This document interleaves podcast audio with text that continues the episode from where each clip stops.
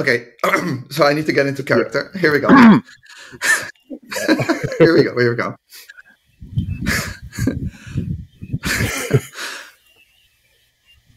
I'm beyond excitement to introduce Dr. Connor Matthews Shorten to his own podcast today, the podcast. But we're going to talk about something very exciting. But before we do that, congratulations, because as people heard from the introduction, you're now officially a doctor. So well done. And we're going to talk about something super exciting. And normally, of course, you interview people on the podcast, but you've been driving this the work behind this so it would be makes more sense of course to interview you about what you've been working on and and and by way of introduction uh, before i'll hand it to you is we of course seen a lot of opportunity with vector databases and large language models where people generate something and they want to store that back into the database to search through and um, we've kind of you know call that like generative feedback loops and I would love to get a little bit of your understanding, uh, Connor, as an introduction to everybody watching. Uh, what are generative feedback loops? Yeah, thanks so much, Bob, for the introduction and for having me on the podcast. for having you on your own podcast. Yeah.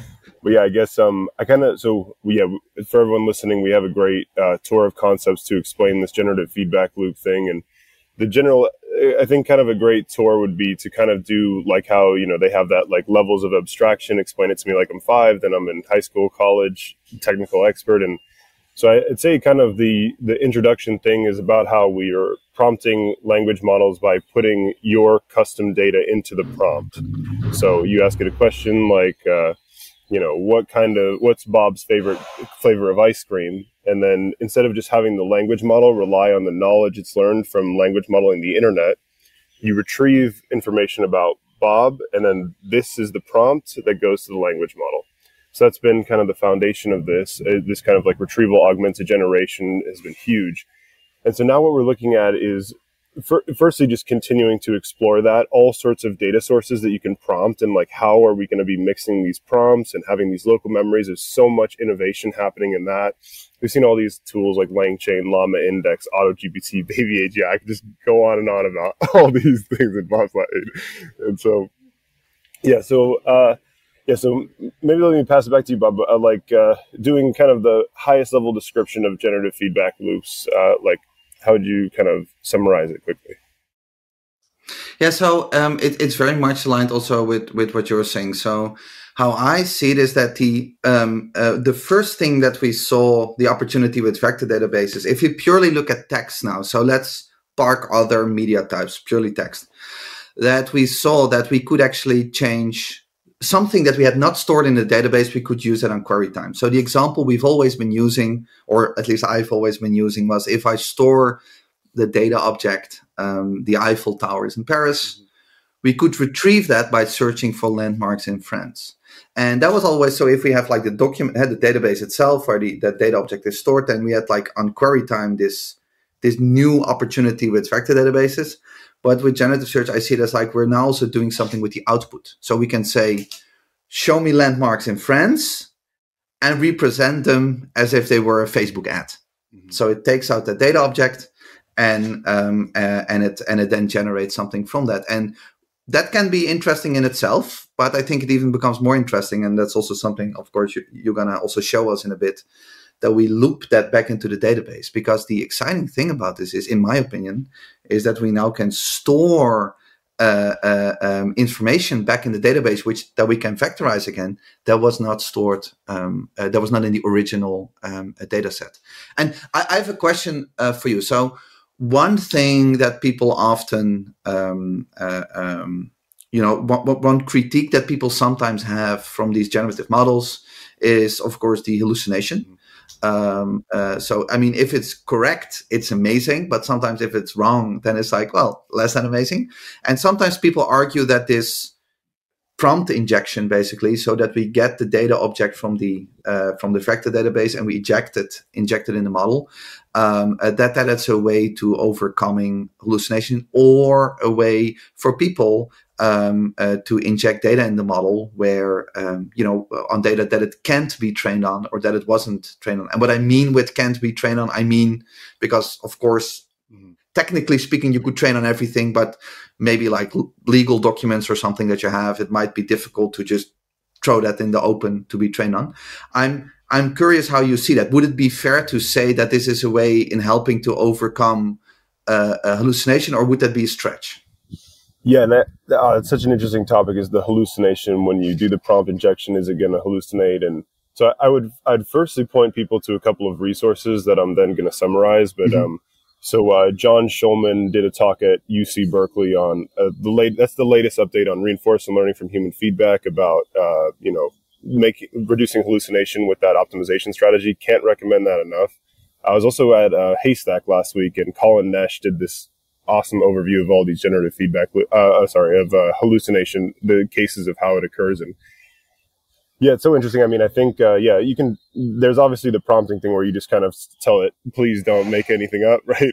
just explicitly say that. Yeah. and then I, I really like kind of ideas around like the natural language inference thing where you have the context and the generated and you're uh, using these models that classify entailment or con- contradiction. I think that's a potentially promising way to, you know, filter it out. But, um, it does, I, I from the start, I, I might be going a bit off, but I, I had this conversation with Nathan Lambert from uh, uh, Hugging Face about about this kind of thing where I was like, how great would it be if the RLHF objective was don't hallucinate directly, not not just be useful, but you could just make make it like that. And so, so I think there'll be, mm. I, I think though, I think the optimization task will will will figure that out. Yeah. What do you, what do you can, can you talk yeah, can you talk a little bit more about that? So how how would that what would that look like? How would that how might that potentially work? What what are the what are the ideas there? How's that? Yeah, so right now the the general thing is uh, just um, you know like did you enjoy this answer right? Like that's the signal and you know it's reinforcement learning train. I think uh, uh, uh yeah, and to maybe do the ELI ELI five thing like. Um, these aren't quite language models anymore. They, they're pre-trained by predicting the masked out tokens, but now they're fine-tuned with reinforcement learning. And the key thing to the key difference there is that in reinforcement learning, you make several decisions and then receive a sparse reward. So, the, you know, the language model, each token it generates is like a decision. And it, it with the masked language modeling, it receives feedback for each decision because there's like truth to it.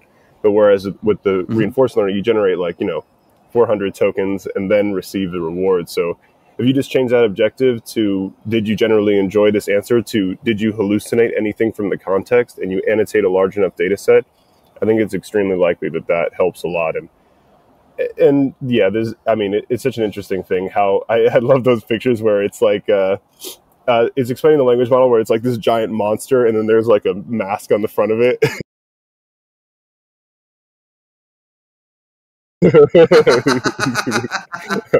exactly, exactly.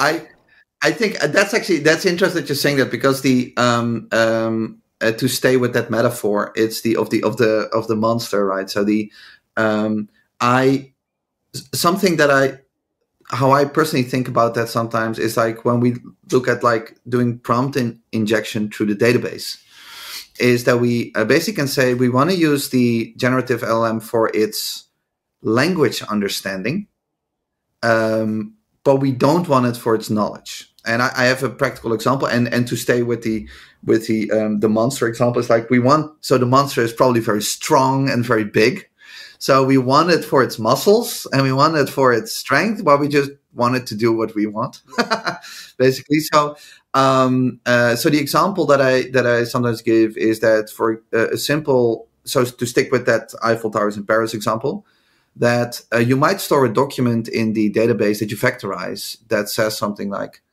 the Eiffel Tower always has been in Paris, but it's moved by truck to Barcelona. Making making this up, right? And uh, so you could vectorize that and you could store that. So now, if you have the the the the, the query, have um, where's the Eiffel Tower? It will return that document first that says that it's moved to uh, Barcelona. You can f- feedback you can sorry you can loop that into the llm and say like okay where's the eiffel tower? We try to get the question where's the eiffel tower uh, answered but you must base it on the information we're giving you right now. Mm-hmm. and then the llm uh, responds like okay it, you know maybe something like hey it was always in paris but now it's moved to barcelona by truck. Something like that and that is kind of where we want to get, so that we use it for its uh, uh, for its language understanding, but not per se for its for the for the knowledge. And it's interesting, as so the experiments we see with like you know the the role of of the uh, the temperature and those kind of things in the um, uh, uh, those kind of settings in, in figuring that out. But I think it's it's super super interesting. But but before we before we dive into an example, so could you so because now we've went from the query to like the database to like output, what so what would the the can you explain like to listeners what the what the feedback loop would be? So how would the feedback loop be closed basically? What what's happening after it the, the, the information comes out of the generative LLM. Yeah, amazing. And so I think that was a good, a quick introduction to the retrieval augmented generation. And so now mm-hmm. we're now we're taking the next step where we're talking about the title of the podcast, the generative feedback loops, which is where so we're going to take the data and we're going to generate something and we're going to save it to the database that because then we can access that for future generations. We can search through that. It, you know, we want to save it. It's like our data that we're using. So so yeah, I think I ho- hopefully think that the example probably I kind of like this example. So why don't we dive in? Yeah, let's go. hey everyone, welcome to the Weaviate generative feedback loop tutorial using a data set of Airbnb listings. We're going to be illustrating the concept of generative feedback loops where we take data from the vector database to inject into the prompt of a large language model and then we'll save the resulting generation back into the database to use for future prompt injections or generally whatever we might want to do with this generated data. Say it's a summary of a podcast, or in this case, a description of an Airbnb listing. So let's dive right into it. So, uh, firstly, all the code for this can be found in Weaviate slash generative feedback loops. In addition to this Python notebook, uh, we also have TypeScript examples of how to do this. So, uh, firstly, we'll install the Weaviate client with pip install Weaviate client.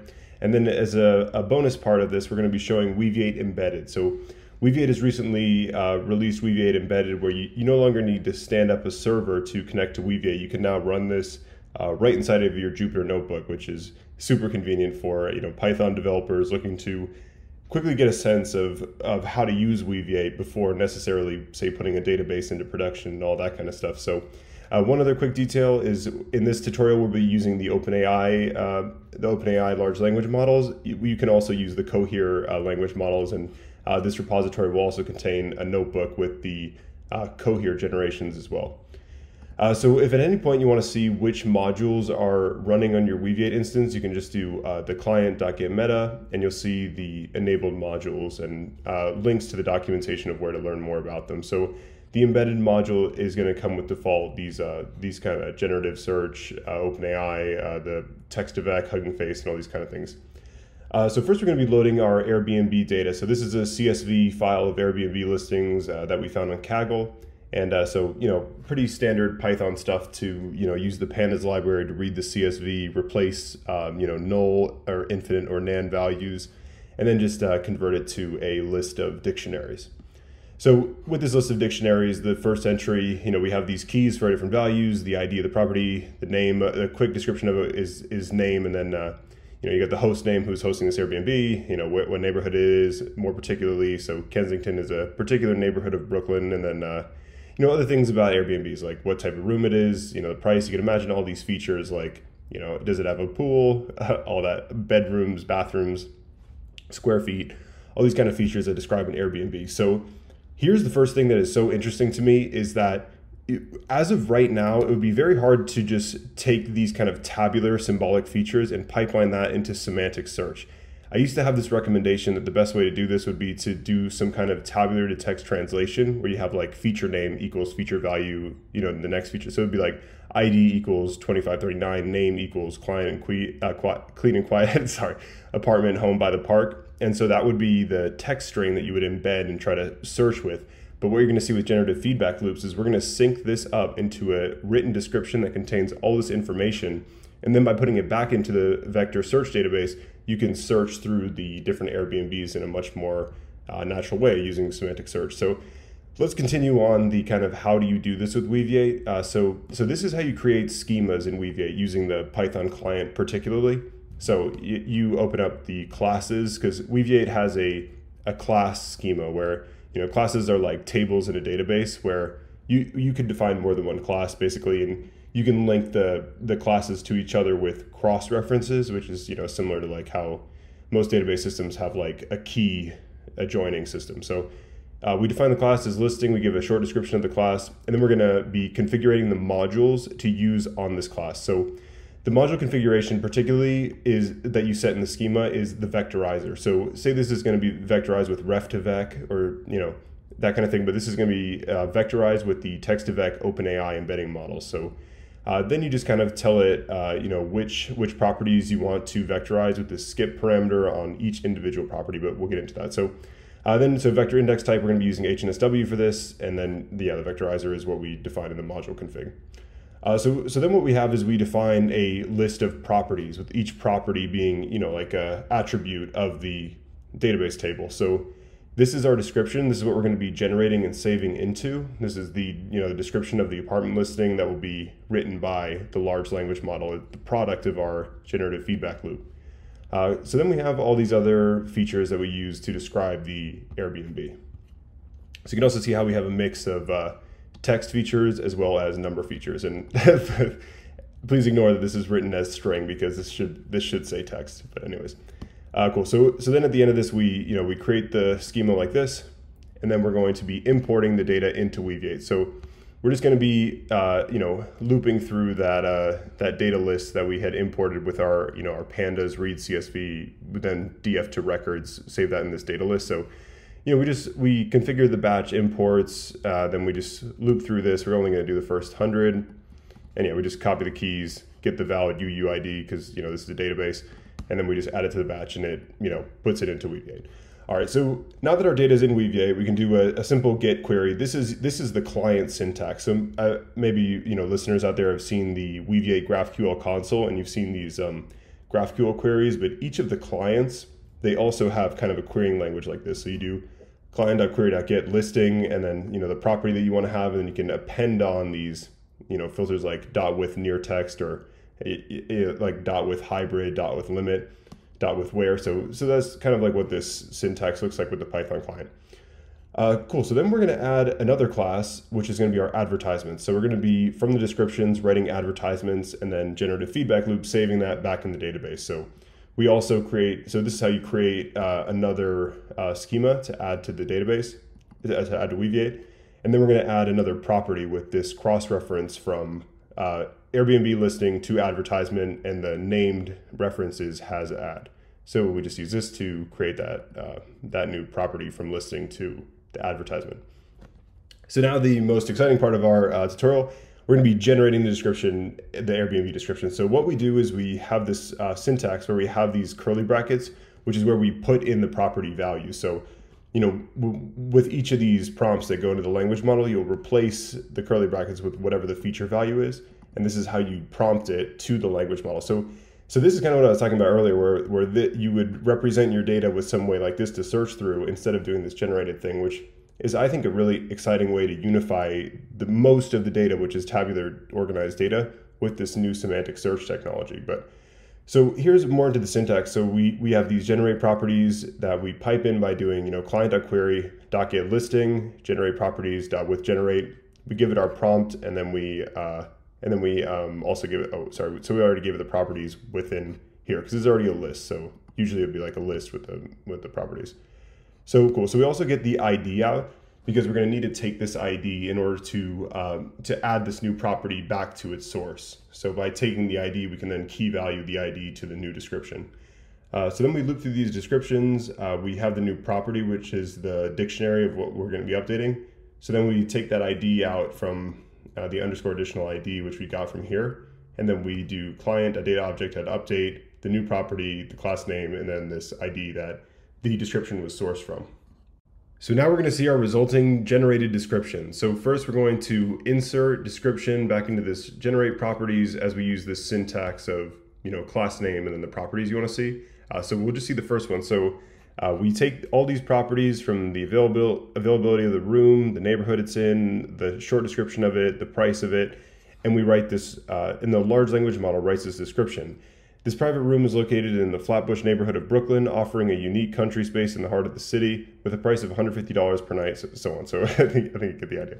But like, so this is the generated description that we've saved back into the database. So now let's say we want to query the description. So we dot get listing description is what we're searching, uh, what we want to return, and then dot with near text. So this is how we do our vector search, with concepts being the name of the argument, and then Airbnb near a place to walk my dog.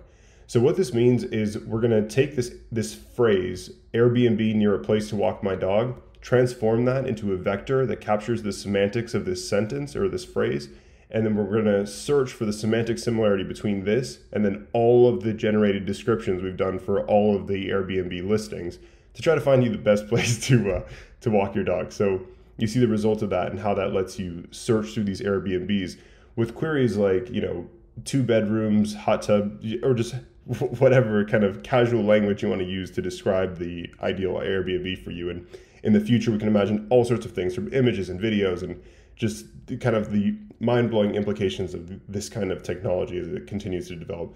So now let's let's keep generating stuff. Now let's generate an advertisement. So the prompt is now going to be please write an engaging advertisement for the following Airbnb listing, description, and then we're going to pipe again generative feedback loop. We're going to take that data that we saved in the database and we're going to send it again as input to the large language model and then we're going to again save that result back to the database. So again, this is how we do our uh, generate query visualize the first ad. And then again, we're going to loop through the ads and we're going to take that. Um, in this case, we're, we're creating novel ad objects, so we don't need the referencing uh, ID. Oh, we need the referencing ID for the cross reference. So we, you know, we'll generate a, a random UUID for the advertisement object, but then we'll keep the UUID, which was the source of the description that generated this ad, to use to link to this ad with the cross reference between the classes or tables, if you, if you want to think about it that way. So now we'll be looking at the at a quick thing of how to use this cross-reference syntax when you're querying Weaviate. So first we're going to set this where filter on the path. So we're searching through the Airbnb listings and we're going to add this filter where where the listing has greater than or equal to one advertisement. And then we're going to see the description of the listing and then has ad and then now the cross-reference takes us to the referenced ad and then now that we're in the ad uh, class similarly to this we take the content property out of it. Uh, so we see how the description, uh, this private room is located in the Flatbush neighborhood of Brooklyn, and then we have the advertisement, and the advertisement is escape the hustle and bustle of the city and step into your own private country oasis in the heart of Brooklyn's Flatbush neighborhood. So we see how we use this description that we originally had generated and saved in our database, and now we're going to put that into the language model and then feed it back into the database now with this advertisement. So now let's go into targeting advertisements. So first we can imagine some generic ad targeting. We add a text property target and we add that property to our database on the ads. And now we have these targets, say young couples, elderly couples, single travelers. And the generate prompt then becomes please write an engaging advertisement for the following Airbnb listing description. And then we prompt inject the description. And then please write the advertisement for this listing to target. And then, you know, the target, which is an, another property that we now have, but uh, in this case, I just put it in this list, but you, you could retrieve it however you want to do it. Uh, so, so similarly, we generate it. You know, we, we use the UUID to then link the new uh, the new advertisement to the uh, referencing uh, the referencee or the referencer listing. Uh, so then we're going to look at this, um, you know, a, a single traveler. So, so this ad writes, "Attention all solo travelers! Are you looking for a cozy and affordable place to stay in the heart of Brooklyn? And then you know, make your solo trip to Brooklyn unforgettable." things like this. So, so now let's kind of think a little more about all the different data sources that we can grab from to prompt these language models to write more more targeted advertisements for these listings or maybe even advertisement because advertisements sound so kind of like spammy in the past but now what we're seeing is customized descriptions for you so it's, it's not written just to be salesy but it's written to tailor to your interests. And hopefully this will be more clear as we look at it a bit more. So now we're going to add another class to the database, user. And then in the user, we're going to have a biography for the user and the person's name. So we have two users in our database, Connor. Connor often travels with a golden doodle named Bowen. And Bob. Bob is a prolific weightlifter who will get upset if he doesn't have a good gym to work out in.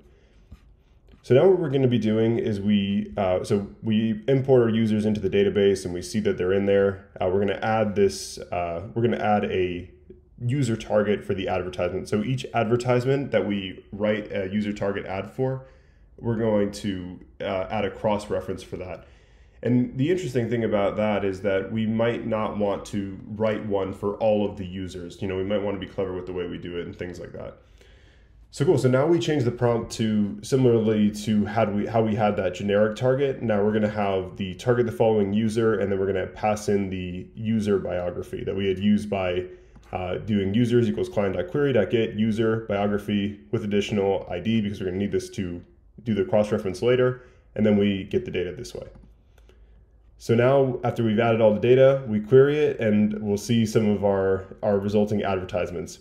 Attention all weightlifters. Are you planning a trip to New York City and need a place to stay that won't compromise your workout routine? so that's an, an advertisement for Bob. Uh, and then for Connor, you have attention all pet lovers. Are you looking for a pet friendly accommodation in the heart of New York City? Look no further than the village of Harlem. So you can see how, you know, I hope that from this you can start to get a sense of all the things that we can do with, with this kind of idea of generative feedback loops all the different data sources we can use, the kind of compounding effect of saving this data back into the database. And so with that said, let's jump back into the podcast. Oh, that was very that was very interesting to see that Airbnb example, um, uh, uh, Connor, and that makes a lot of sense. So, just to quickly recap, what we're basically seeing here is that we're, we're adding a data set without any descriptions to the database. But because we generate the description and feedback loop that in, it creates a vector representation. And now we can do semantic search over these um, uh, uh, these descriptions. That is that is correct, right? Yeah, and so yeah, I, I, would love to start on that example of now you have something you can search through. And so to tell a quick story, when I was um, when I gave the talk at ODSC London last year, I was um, you know, I was trying to think about presenting vector search for data scientists, people who are doing analytical queries with mostly, mostly like tabular symbolic data. And, you know, they're thinking, how do I uh, use semantic search on this kind of data? And my advice for that used to be maybe you could translate it to text by just prompting it for, with like feature name equals value, feature name equals value, and so on. But now what we just mm-hmm. saw with the Airbnb is it took all these properties from price, you know, minimum nights you have to stay at the Airbnb, what neighborhood it's in, and and it synced it up into a description that now you have something that you can search with text. And so I think that angle of turning tabular data, unlocking that with semantic search by putting it into the generative model and producing this kind of thing, that is one of my favorite artifacts of the example. But something I really want to dive into next, Bob, is this um, just this concept of you know Bob is a gym rat and he's always got to be in the gym.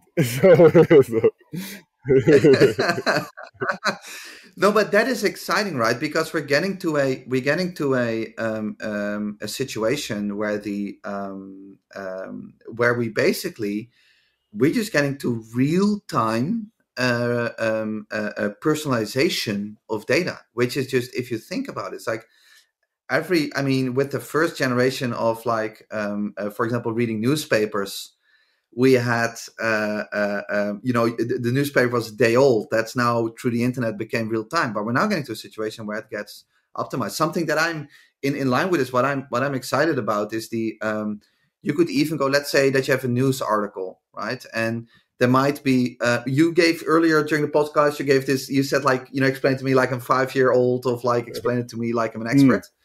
So a, a, a, journalist could write something only focusing on experts, only focusing on experts.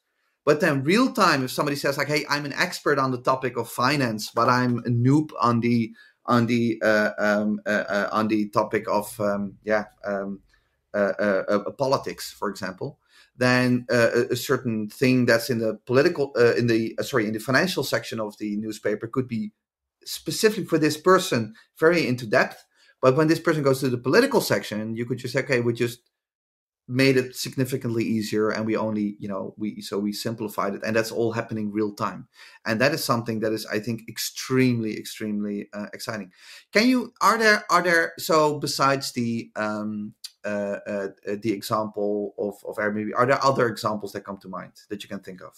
Yeah well I, for use case. yeah i think well, I love what you just said. I, that idea of the education personalization. Like last night, I was playing with the uh, TypeScript client, and I'm, you know, I, I don't even know the difference between like npm and yarn. So it's like, you know, I have this particular kind of knowledge, but I'm missing this plug, and you have all this data about me. Imagine, you know, having uh, just like every medium article I've written, maybe every Slack message, all this thing to kind of build up this embedding of my knowledge, and then pass it in and customize it. I love that angle to how you present things. But um, yeah. So I guess diving into another example, I my, yeah. Uh, to stay on the Airbnb, one more thing. I just I just love this idea of like a per of the personalized travel experience and just how you know like when I travel, I generally travel with my dog, and so like I need to plan my trip to New York accordingly, and the things I want to do, say if I'm staying a weekend, are going to be different. Uh, so yeah, I think if we could even go into this the sci-fi almost, and you shared this uh, a tweet this morning about something that is this generate TV shows personalized to you. How are you thinking about this? Yeah, so uh, I like so actually there was actually just before we uh, recorded this podcast, I I was um, discussing and maybe we can just cut a little piece of that video in the uh, uh in right now.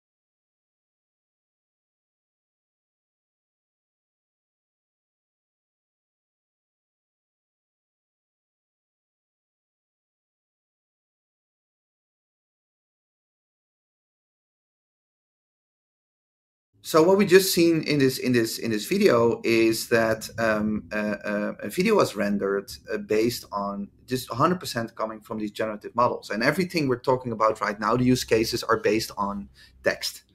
Uh, so I had the Airbnb example is very practical. That is something people can start, you know, using today. But I think where this will grow into is like the lot we see a lot of models evolve not only for text but also uh, multimodal models and and images and those kind of things so um, what we're seeing here is this, and this is also why I'm so excited to work on a vector database, mm-hmm. right? So where we store information, for example, about a movie, and interest about people, um, uh, what you know, uh, how people like to, to to see movies and those kind of things. So now you can say, okay, render this part for me as if it's well as we've seen a, a Wes Anderson movie, or render this part is like it's part of the Matrix. Like we said with the news articles, you can say like, hey, if you are very much into um, I don't know, costume dramas that you can say, okay, just make this l- longer or really go more into depth on the on the um, uh, in the storyline. Or if you if you hate costume dramas, mm-hmm. like just just make this a short mm-hmm. thing, right?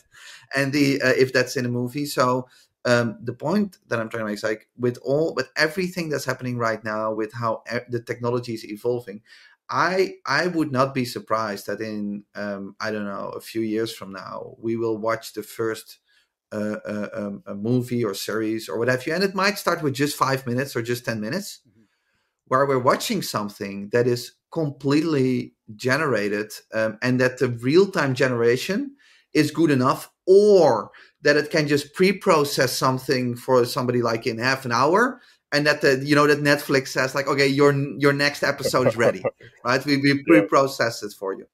I would be absolutely, I I I, I would, could see this happening, and think about like. Um, uh, if you think about uh, also things like AutoCAD and those kind of things, where it, where it generates drawings, where it helps you with those kind of things. You could feed it information about like if you have a certain building, about like the history of the country, about the or the city that you're building in, maybe the type of soil you're building on, and it just takes all that information in.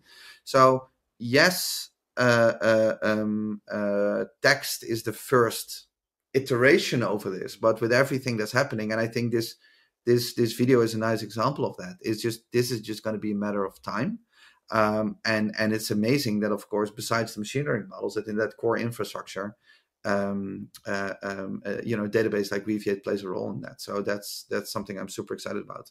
So so yeah. So that that's how i that's how i look at it. Yeah i love how you're telling the story of kind of the evolution of search. And i, I think for our listeners it like can't be emphasized enough sort of how novel this image search is this multimodal search because I think kind of in this context with text search, you had, a, you know, you had these things where you had keyword matching and you have an inverted index and you had all these tools built around that.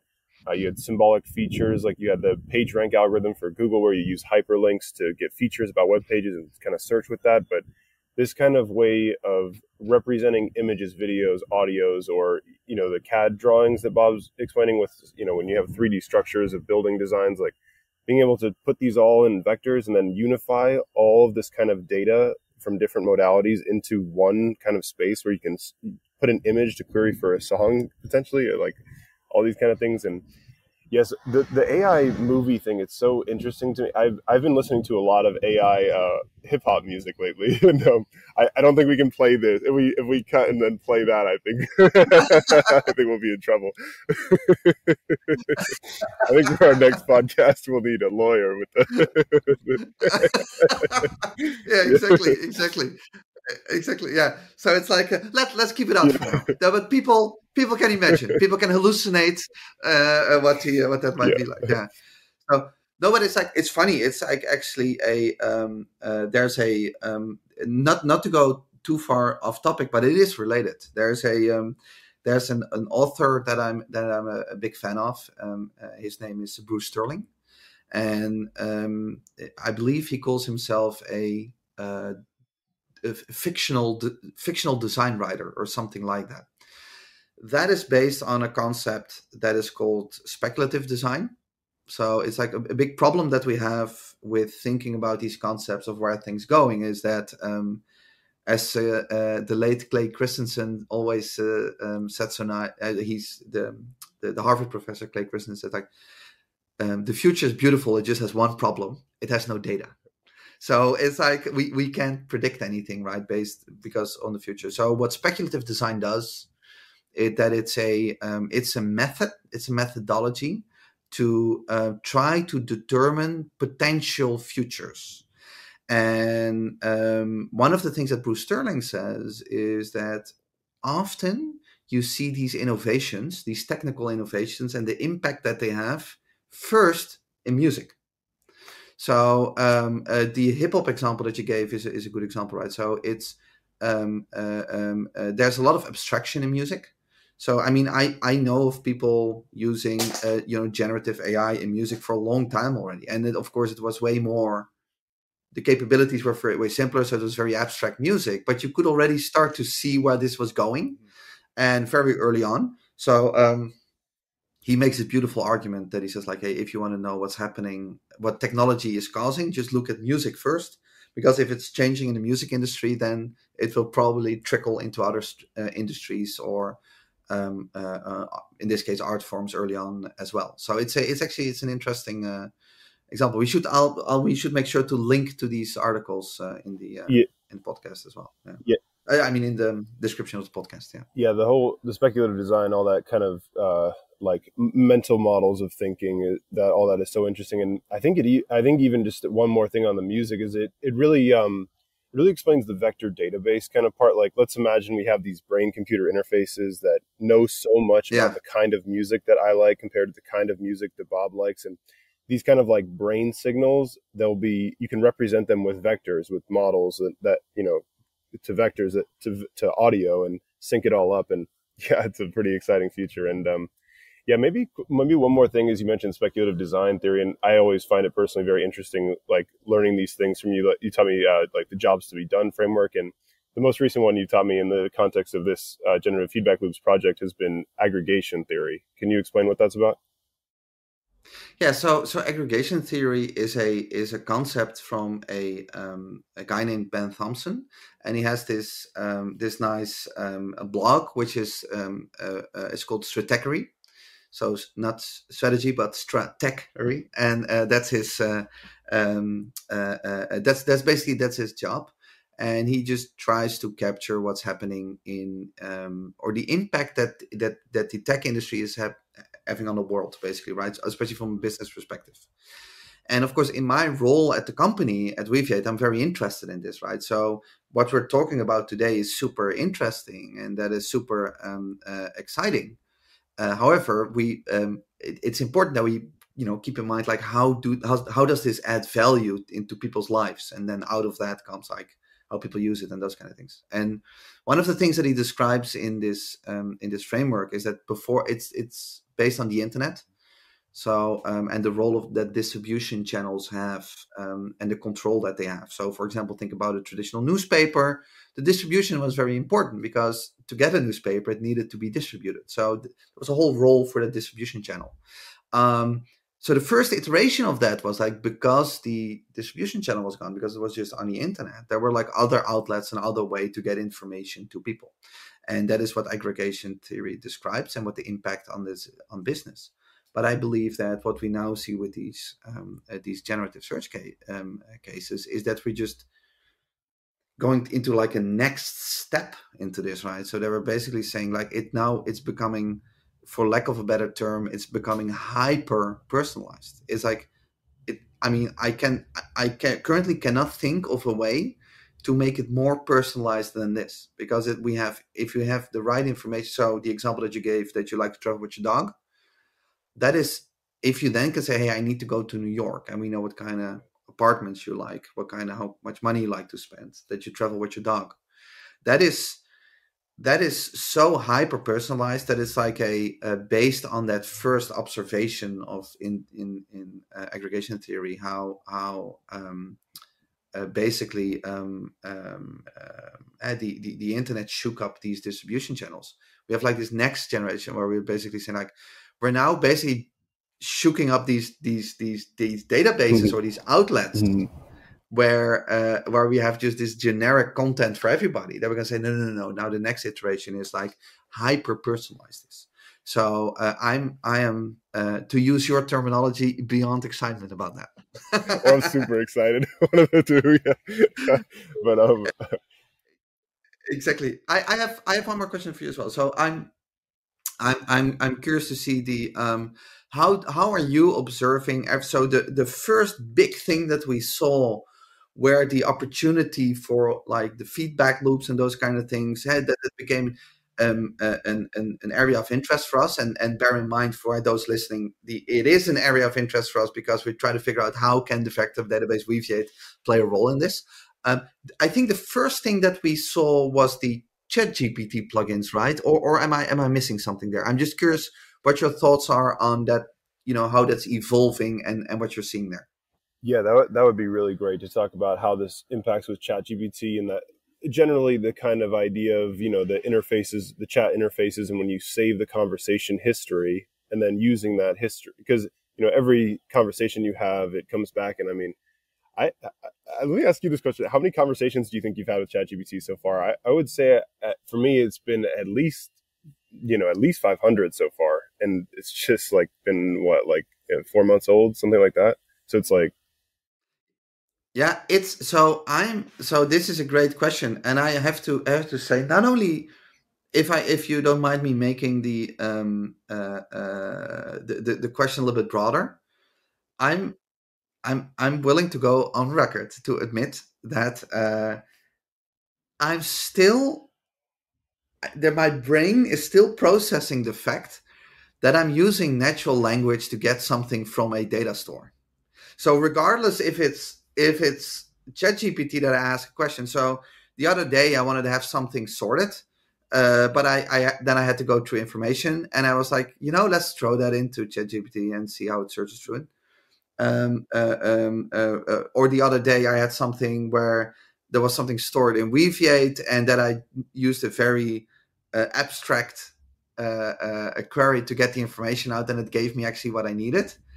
And I'm still, I, my mind is still blown. It's like it's like still in this in in state of being blown right? It's like still uh, happening. So um i'm starting to have more and more interactions uh, uh, uh, Uh, uh, uh, also with with ChatGPT. But I think what's more important here is just that change in the in the uh, in the world that we're just going to a natural language way of interacting with our systems. That is for me just I'm still I'm still I'm still parsing that basically. yeah, yeah. I, I am obsessed with this kind of text to SQL research and then thinking about how that translates to Weaviate and yeah, yeah, from like the and I give a quick shout out to Jerry Liu at Llama Index because he's done some awesome content on this kind of stuff. But let me like th- this idea that uh, when I interact with the database, I just say, uh, you know, show me an example of ref2vec that you searches through e-commerce images, and then the database, it, like then it can parse out the query and know what filters to add to the database. Because I, I love this kind of filtered vector search thing, and I it, t- saying like uh, when we had uh, Sam Bean on from You.com, and he described the kind of the idea of like a vertically integrated search engine. If you've seen like Perplexity AI, you've seen how you can, uh, you know, do you want to search through Reddit? Do you want to search through Twitter, Wikipedia? So, so then you have this filter, you know, where equals Wikipedia, and and it's so exciting because in terms of like the technical innovation behind Weaviate and vector databases, there's so much exciting stuff with like you know modifying HNSW and routing these things to have the filtered connectivity. So yeah, that natural language interaction where you just ask a query and then it parses it, all that is so interesting. But um, yeah, and so so pivoting topics a bit, coming back to the um, the generative feedback loop thing. I think um, for me, the first time I started actually using this in my life for my work is I was, you know, I take these podcasts and I transcribe them with Whisper. I yeah, kick yeah. off a summarization of them, and so then I save this summarization of the podcast. So now, so so to me, Mm. that's like that was the first thing when I when I just started like using it for my actual like productivity in my job. So yeah, let me ask you maybe like um, what what do you think like uh, how how are you using kind of generative feedback loops? Yeah, so one of so there are two two answers to the um uh to the well, there are probably multiple answers. Oh, let me think. That's a great question.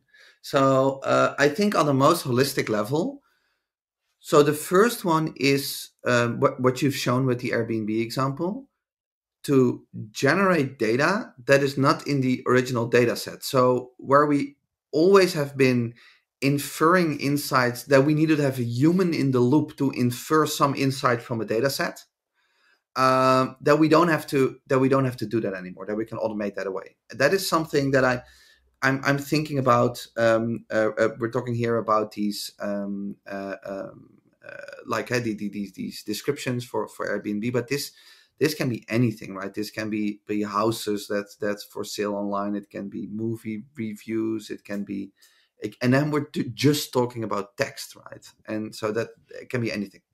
Um, uh, it can be cybersecurity threats right? So that if we have learned something in the past from complex cybersecurity threats we can store that uh, in the database feed that into model combined in the prompt it's like what do you think of x y and z?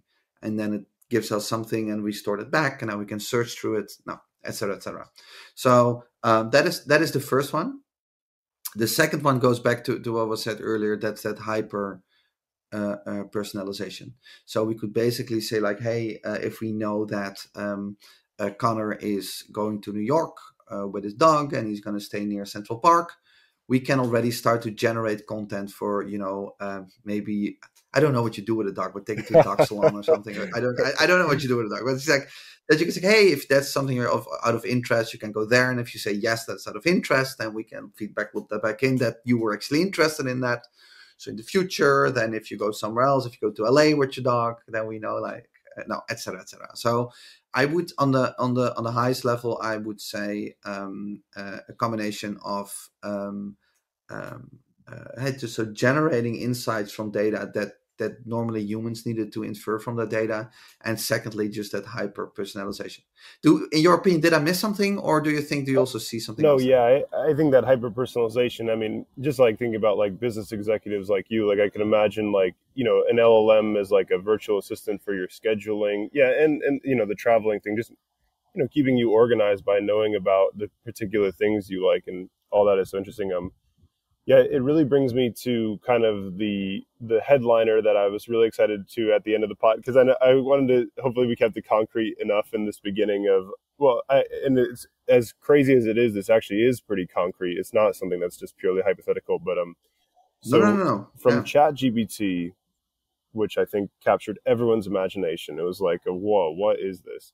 Now we have Auto GPT, which is another like, oh my, what is this too? This is so much potential. So Auto GPT with Weaviate, you know, it comes up with a plan to perform a task. It breaks it down into steps and it saves the intermediate steps back to the database. It has this, you know, generative feedback. It, you know, it could maybe be prompted to know that it can save its its intermediate generations. What do you think? Auto GPT with Weaviate, where is this taking us? Yeah, it, so exactly, um, uh, uh, exactly as we as uh, I think as we mentioned, right. So what you're basically doing is that you're saying um, the data, the information that we're rendering, or pre-storing that information, because there is a Weaviate integration in uh, AutoGPT, but that always starts empty. So it starts to its research and then stores that and vectorizes it, etc. But what if you would say, "Hey, we have a bunch, we have data. We're going to store that in uh, in Weaviate, and then you use AutoGPT to find stuff." Just imagine what that means, and bear in mind, I always like to say, eighty-nine percent of data is behind closed doors. So um, uh, let me give you let me give you an example. I um, uh, uh I spoke once to a lawyer, and um, this lawyer said, "You know what the most used and then I don't mean uh, uh, from a database perspective, but from a consumer perspective, what the most used tool is that lawyers use to find stuff when they're writing, you know, documents or whatever. You, you know what the most used tool is? Google search. So, but the thing is, the power is that there's the human in the loop. That this the human lawyer looks at the documents that they have internally, so the Word documents, the PDFs, whatever they have for whatever they're working on so they have that context in their head and then they use public google or something to find something and then adjust the documents accordingly to what they found hmm. so what we're basically saying is like if we take these documents and we store them in weaviate then something like AutoGPT um, um, can can basically just create those feedback loops mm-hmm. based on that information. Hey, I'm looking at this part of the legal document, but I need to know X, Y, and Z. Let's find that online. We found something, vectorize it, store it back into Weaviate. So long story short, so the the that was the long answer. the short answer is that um, with these kind of systems that what AutoGPT is and, and what it's going towards, that we're basically going to say, hey, if we pre-fill Weaviate with information about something that cannot be uh, uh, accessed to the public internet, then AutoGPT starts to um, uh, function as a knowledge worker in which the database plays a tremendously important role because that's where the information is sits and is vectorized. So that's how I see that. Yeah, it's amazing. I remember when uh, you know when the uh, ChatGPT API or the the, GB, the DaVinci three API was when we were playing around with it initially, and um, we were exploring the kind of question decomposition where you have a question that has two did thomas edison use a laptop? And then you need to break that into okay when did thomas edison live? When were laptops invented? And that kind of like uh, you know that kind of multi-hop question answer multi-hop is kind of the academic term for that kind of idea. So i remember when we were exploring that you showed me this idea and i have to always give you credit for this because it was such like a whoa to me that you were you were you were prompting it to populate a json dictionary with if it wanted to ask another question, what were the results of the intermediate question? And I think that's the biggest idea in this kind of uh, large language models that use tools is that they can they write it in the API compatible way. They can output the JSON. They can see what you want to see it. And yeah, so it's it's so interesting because like if it knows how to write the data to Weaviate, all this kind of stuff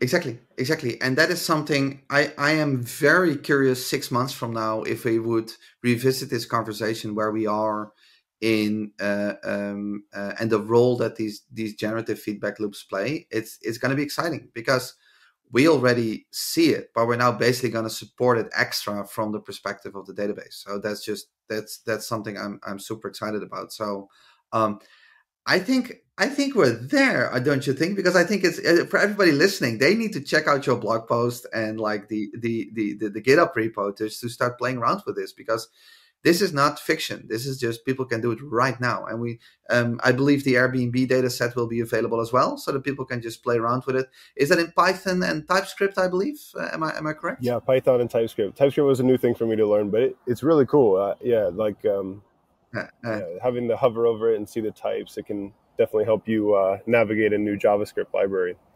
Yeah. Fantastic, fantastic. Well, thanks so much, uh, Connor, for letting me interview you. I hope. How did I do? Did I did I do a decent job? Yeah, awesome job. You got to ask everyone to like and. Save. thanks so much for watching. Please like and subscribe. oh shit! I forgot. Thanks so much. Bye.